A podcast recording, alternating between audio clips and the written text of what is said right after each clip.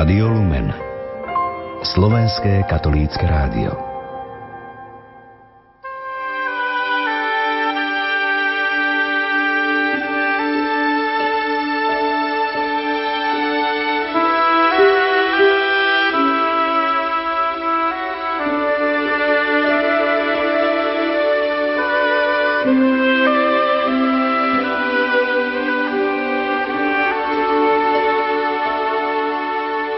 Sobotné predpoludne, milí poslucháči, vám prajeme zo štúdia Rádia Lumena z Banskej Bystrice. V nasledujúcich minútach vám ponúkame prehľad liturgických slávení mesiaca júl. Nerušené počúvanie vám prajú majster zvuku Peter Ondrejka a moderátor Pavol Jurčaga. Už sme slávili 2. júla sviatok návštevy Pany Márie. 3. júla to bol sviatok svätého Tomáša Apoštola. 5. júla, to bolo včera, sme slávili slávno svetých Cyrilá metoda slovanských vierozvescov. Pozrime sa, čo nás v liturgickom slávení čaká. 11. júla to bude sviatok svätého Benedikta, opáta patrona Európy. 16. júla spomienka na preblahoslavenú panu Máriu Karmelskú. 17. júla spomienka svätého Andreja Svorada a Benedikta Pustovníkov. 22. júla bude spomienka svätej Márie Magdalény. 23. júla budeme sláviť Sviatok svätej Brigity, reholníčky patronky Európy. 25. júla slávime Sviatok svätého Jakuba Apoštola. 26. júla to bude spomienka na svätého Joachima a Annu, rodičov Pany Márie. 27. júla je spomienka na svätého Gorazda a spoločníkov. 29. júla spomienka na svetú Martu a 31. júla svätého Ignáca z Loyoli, kniaza. Ešte pripomeniem úmysly modlitieb. Všeobecný.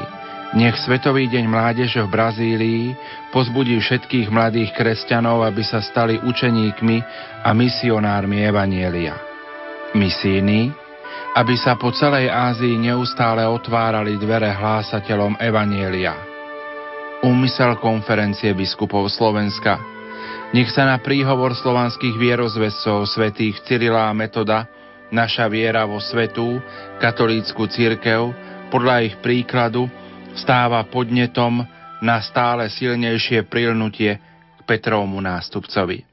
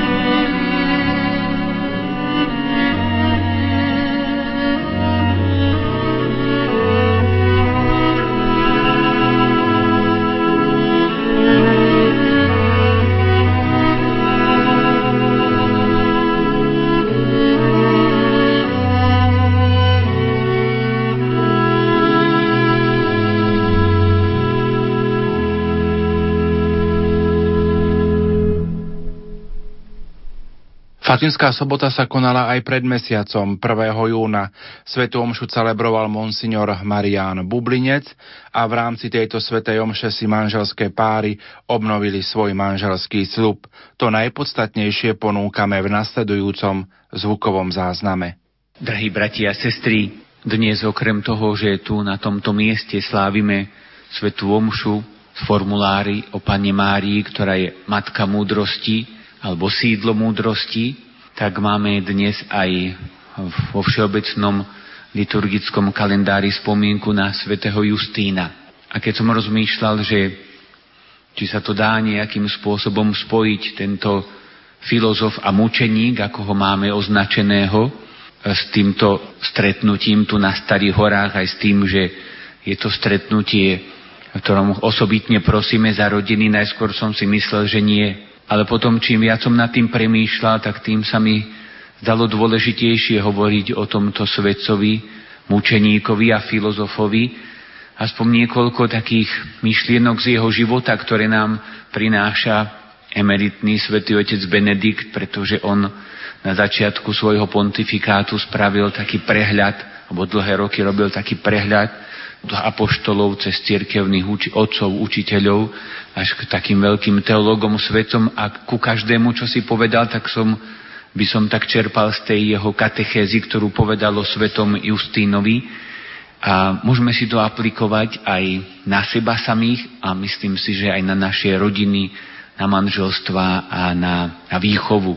Veľkosť tohto filozofa a mučeníka nebola v tom, že sa narodil, ale narodil sa okolo roku 100, teda pochádzal zo Samárie, to je nám také dôverné, dokonca z blízkosti mesta Sychem, kde sa pán Ježiš stretol so Samaritánkou pri studni, tak tento veľký človek a veľký svetec, aj mučeník pochádzal odtiaľto z tohto mesta a charakteristické pre neho bolo to, že ho veľmi bavila filozofia, grécka filozofia, teda hľadal múdrosť.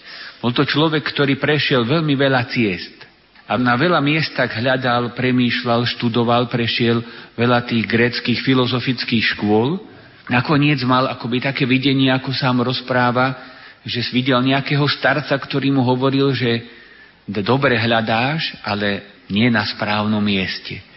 Mal by si siahnuť po prorokoch starého zákona, mal by si sa zoznamiť a siahnuť po kresťanstve, a prameň múdrosti je Ježiš Kristus. A on v tomto videní tak pochopil, že to pravé, to pravé hľadanie, to, to, čo hľadá, je práve Ježiš Kristus a je práve kresťanstvo. A spravil ten krok, že išiel, hľadal objavovať Ježiša Krista, túžil sa s ním stretnúť a nakoniec sa s ním skutočne opravdivo stretol a pochopil, že tá najväčšia a najkrajšia filozofia a najväčšia a najkrajšia životná múdrosť je skutočne v kresťanstve a v Kristovi. A on spravil takú krásnu vec, že nezahodil to, čo predtým poznal, pretože to bolo tiež veľmi cenné. On čerpal z toho, čo Pán Boh vložil do ľudského rozumu, do toho, že ľudský rozum môže hľadať, objavovať pravdu, že môže vynášať súdy, jednoducho, že to, čo poznal, tak nezahodil, ale nejakým spôsobom to napojil na kresťanstvo. A v Ríme založil školu, kde zadarmo vyučoval tých, ktorí k nemu prišli a rozprával o tej novej krásnej filozofii kresťanstva. Ale ten jeho prínos a jeho krása bola aj v tom, že to, to čo vedel, to staré nezahodil, možno očistil, čo bolo treba, ale napojil to na kresťanstvo. Takže on nám taký prvý spravil, taký prvý dôležitý krok, že spojil kresťanstvo a to, čo máme v evaneliách, môžeme povedať so zdravým rozumom, so zdravým ľudským rozumom a prvýkrát, prvý spravil možno ten krok, že upozornil na to, ale to si neprotirečí.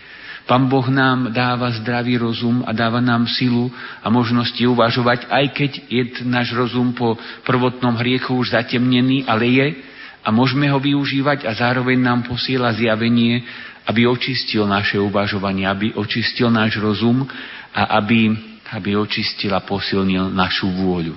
No on potom to naplno žil, až ho potom udali, že je kresťanom jeho a jeho niektorých spoločníkov súdili za cisára Marka Aurelia a pretože nechceli zaprieť kresťanstvu a pretože vyznali svoju vieru aj pred cisárom, aj keď ich hnútili, že musíš to urobiť, tak ich potom nakoniec popravili, stali sa mučeníkmi pre Krista. Čiže to je taký ako v krátkosti jeho život a ja by som tak chcel možno to spojiť aj s dnešným prvým čítaním, ktoré bolo celé o múdrosti.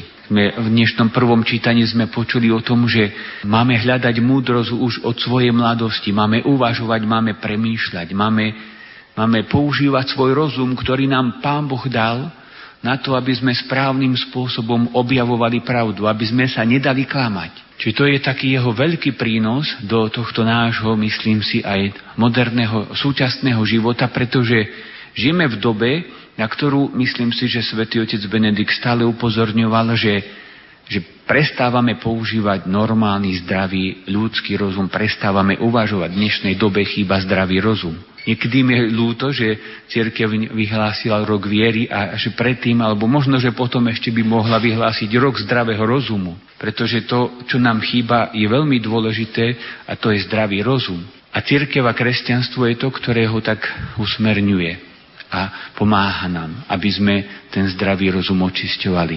Kde sa to prejavuje? Ja som mal takú skúsenosť pred pár rokmi, ma zavolali v Banskej Bystrici taký jeden kamarát, ktorým som sa poznal viac menej, že sme sa stretli párkrát na ulici, že hovorí, že býva také, bývajú také stretnutia v takom nejakom klube, že ak chcete, alebo chceš, prídi tam, je tam, sú tam a chodia tam ateisti, chodia tam kresťania, bol tam nejaký Hare Krishna, nejaké aj iné nekresťanské náboženstva a to len tak si posedíme a porozprávame. Tak som tam raz išiel, že to tak teda vyskúšam, keď ma volal a ale tam, každý tam mohol čo si povedať, predstaviť tú svoju, svoj pohľad na svet. Bolo to úplne také neformálne. Jeden, ktorý sa vydával za ateistu, veľmi takého silného ateistu, tak začal rozprávať. Predstavte si ľudské oko. Takto konkrétne, o ľudskom oku hovoril. Aké je ono dokonalé a najdokonalejší fotoaparát, najdokonalejší, neviem čo ľudia vymyslia, nikdy sa tomu oku nebude podobať, je to niečo tak nádherné a rozprával, rozprával o tom, ja si hovorím, čo si to ty za ateistu, ako to zakončíš. A zakončil to veľmi smiešne, lebo povedal, to je tak dokonalé, že to nemohlo vzniknúť inak iba náhodou. Takže to je napríklad dôkaz toho, že starí ľudia, ktorí nemali nič, starí filozofi, nemali ešte nič spoločné s kresťanstvom, ako Aristoteles, on nám povedal dôležitú zásadu, nie účinku bez príčiny.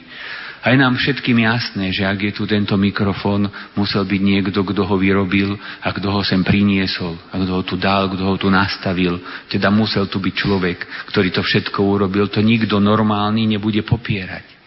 Ale vidíme a dostávame sa do situácií, že niekedy sa nám predkladajú takéto veci a my v tej rýchlosti života nestačíme nad tým rozmýšľať, niekedy sa nám aj nechce, a necháme sa klamať, prestávame používať normálny zdravý ľudský rozum a nechávame sa ohlupovať. Bo ja zase taký príklad, keď to už rozmeníme na drobné, pred možno, že pár mesiacmi ste ste zaregistrovali, že ako našli nejakú dieru, kde si v Rusku na Sibíri a už padol meteorit nejaký, už to bolo nejaký od mimozemšťanov, hoci všetci odborníci sa vyjadrovali, že to nevyzerá ako na dieru od meteoritu, kto vie, čo tam robili, ale v našich správach to tak hovorili. Dobre, tak nikto z nás tam nebol. A potom tá hlásateľka úplne s kamenou tvárou spokojne vyhlásila. Naposledy sa takáto udalosť stala pred šiestimi miliónmi rokov. Si vravím, no ako, ako keby si pri tom bola a videla to tam. A jednoducho, my to berieme, my to tak ako do seba dostávame, prestávame nad tým rozmýšľať a Začína nám chýbať teda to zdravé, také obyčajné ľudské uvažovanie. Pamätám si, keď som bol v Ríme, bol tam jeden starý kňaz, monsignor filozofiu, učil monsignor Vavrovič, aj zomrel v tých 90. rokoch tam. A raz sme sa s ním išli prejsť a on nám tak cestou sa nás pýtal, čo myslíte, čo je najdôležitejšie pre kňaza? A my sme už kňazi, čo sme tam boli, sme vraveli modlitba, adorácia. No áno, aj to rozímanie, štúdium, všetko, všetko. A stále sme neuhádli to, čo myslel a keď už sme všetko vymenovali, tak, tak, tak povedzte nám, monsignore, že čo? A on hovorí, zdravý rozum. Ak nebudete mať zdravý rozum, všetko je to zbytočné.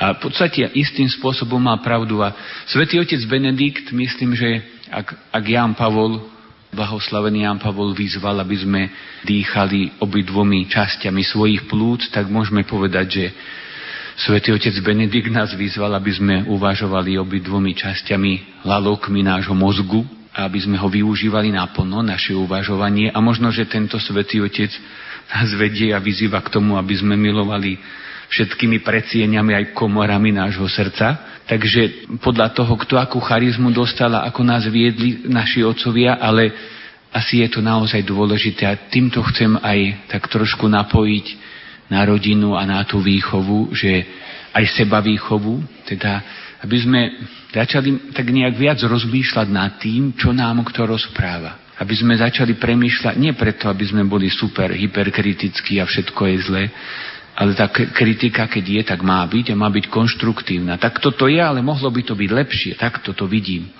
Čiže začať rozmýšľať viac nad tým, čo sa do nás dostáva, čo akoby tak mimochodom niekedy nasávame do nášho podvedomia zo všetkého, čo je okolo nás, premýšľať, uvažovať a začať vnášať do tejto spoločnosti zdravý rozum. Jednoducho premýšľajme nad tým, čo sa kde rozpráva. Premýšľajme, uvažujme podľa tých jednoduchých zásad, ktoré, ako ani hovorím, nevytvorilo kresťanstvo. Ten Justín to zobral od tých filozofov a je dobré, že nám to tí filozofi zanechali úplne tie jednoduché zásady uvažovania, a učme to aj možno tých, tie svoje deti. Myslím, že tí starí ľudia boli, tí naši starí otcovia boli charakteristicky práve tým, že sa stále neponáhľali a premýšľali nad vecami, mali taký ten zdravý sedliacký rozum a toto odovzdávajme, to je súčasť tej výchovy kresťanskej. My, kresťania, sme k tomu asi v tomto svete osobitne povolaní, aby sme na toto upozorňovali,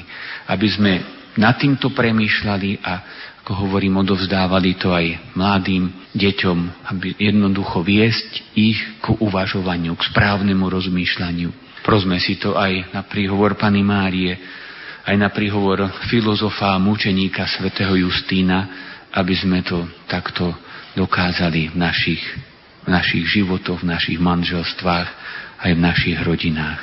Amen. Drahí bratia a sestry, teraz budú modlitby veriacich za našich manželov, za naše rodiny.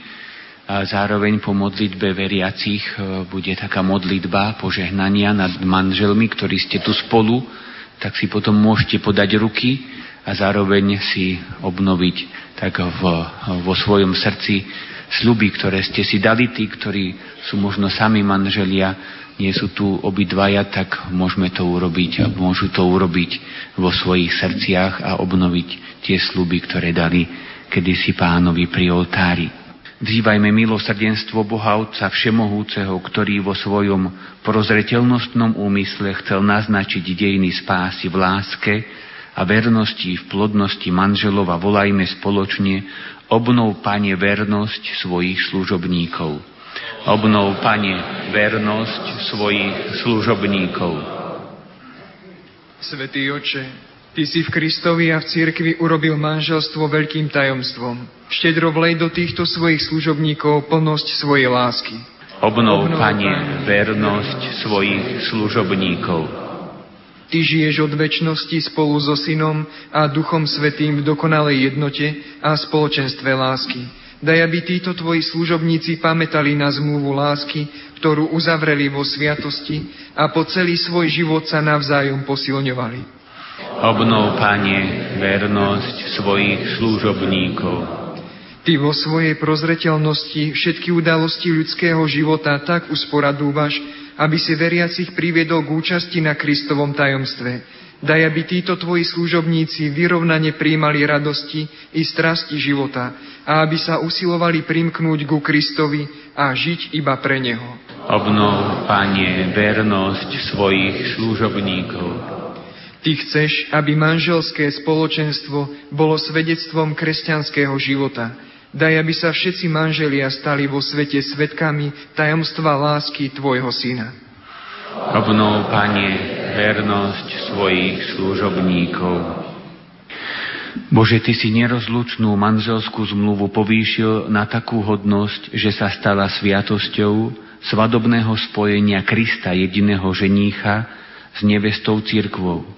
Milostivo zliadni na svojich služobníkov spojených v manželskom spoločenstve, ktorí vzývajú Tvoju pomoc a vrúcne prosia o ochranu Pany Márie. Daj nech si v šťastí v nešťastí prejavujú úprimnú lásku, navzájom si pomáhajú a nech sa usilujú zachovať jednotu ducha vo zväzku pokoja. V námahách, Pane, nech majú útechu, že si s nimi a že im chceš pomôcť trápeniach nech cítia, že stojíš pri nich a chceš im ich zmierniť a nech stále spoznávajú v tebe prameň radosti, že chceš ich ňou naplniť skrze Krista nášho pána. Amen.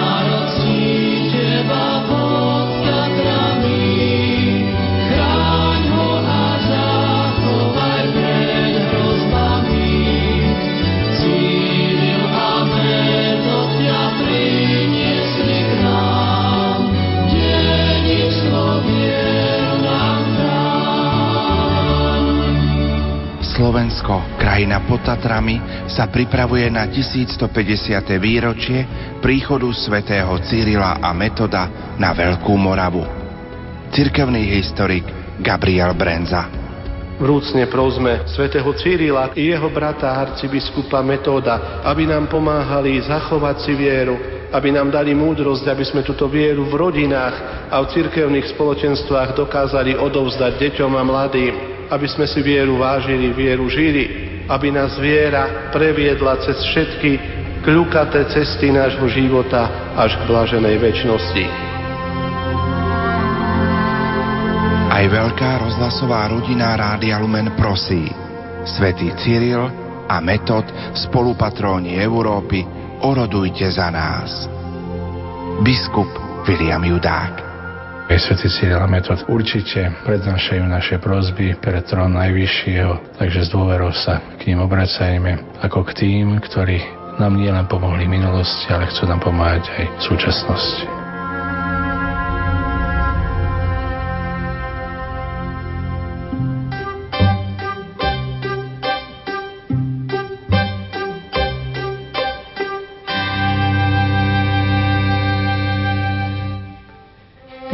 Prichádzame, Matka drahá, zo všetkých stran celej zeme, svoje žiale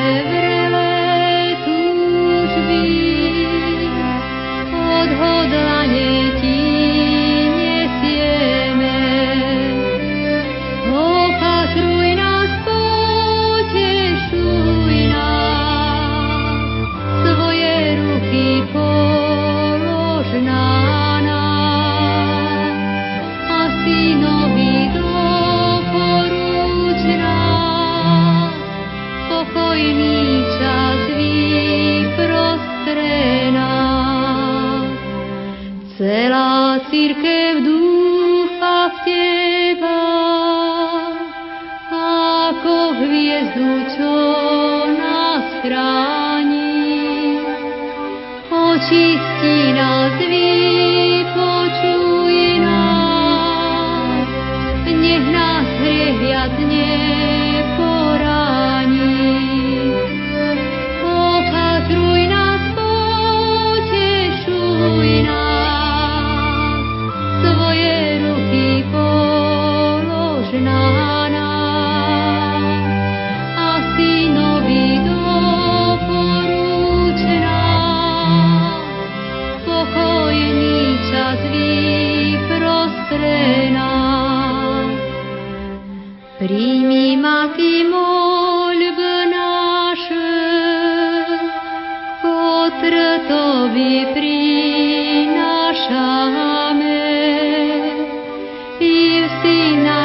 with it.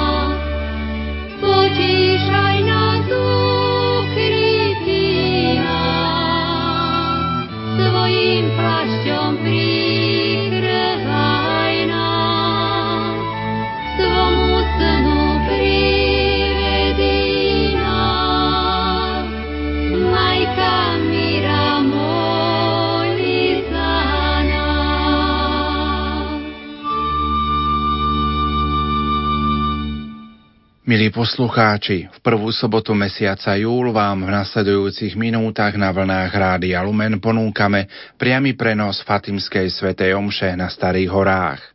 Hlavným celebrantom bude farár v Salciach doktor Gabriel Brenza spolu s viacerými kňazmi.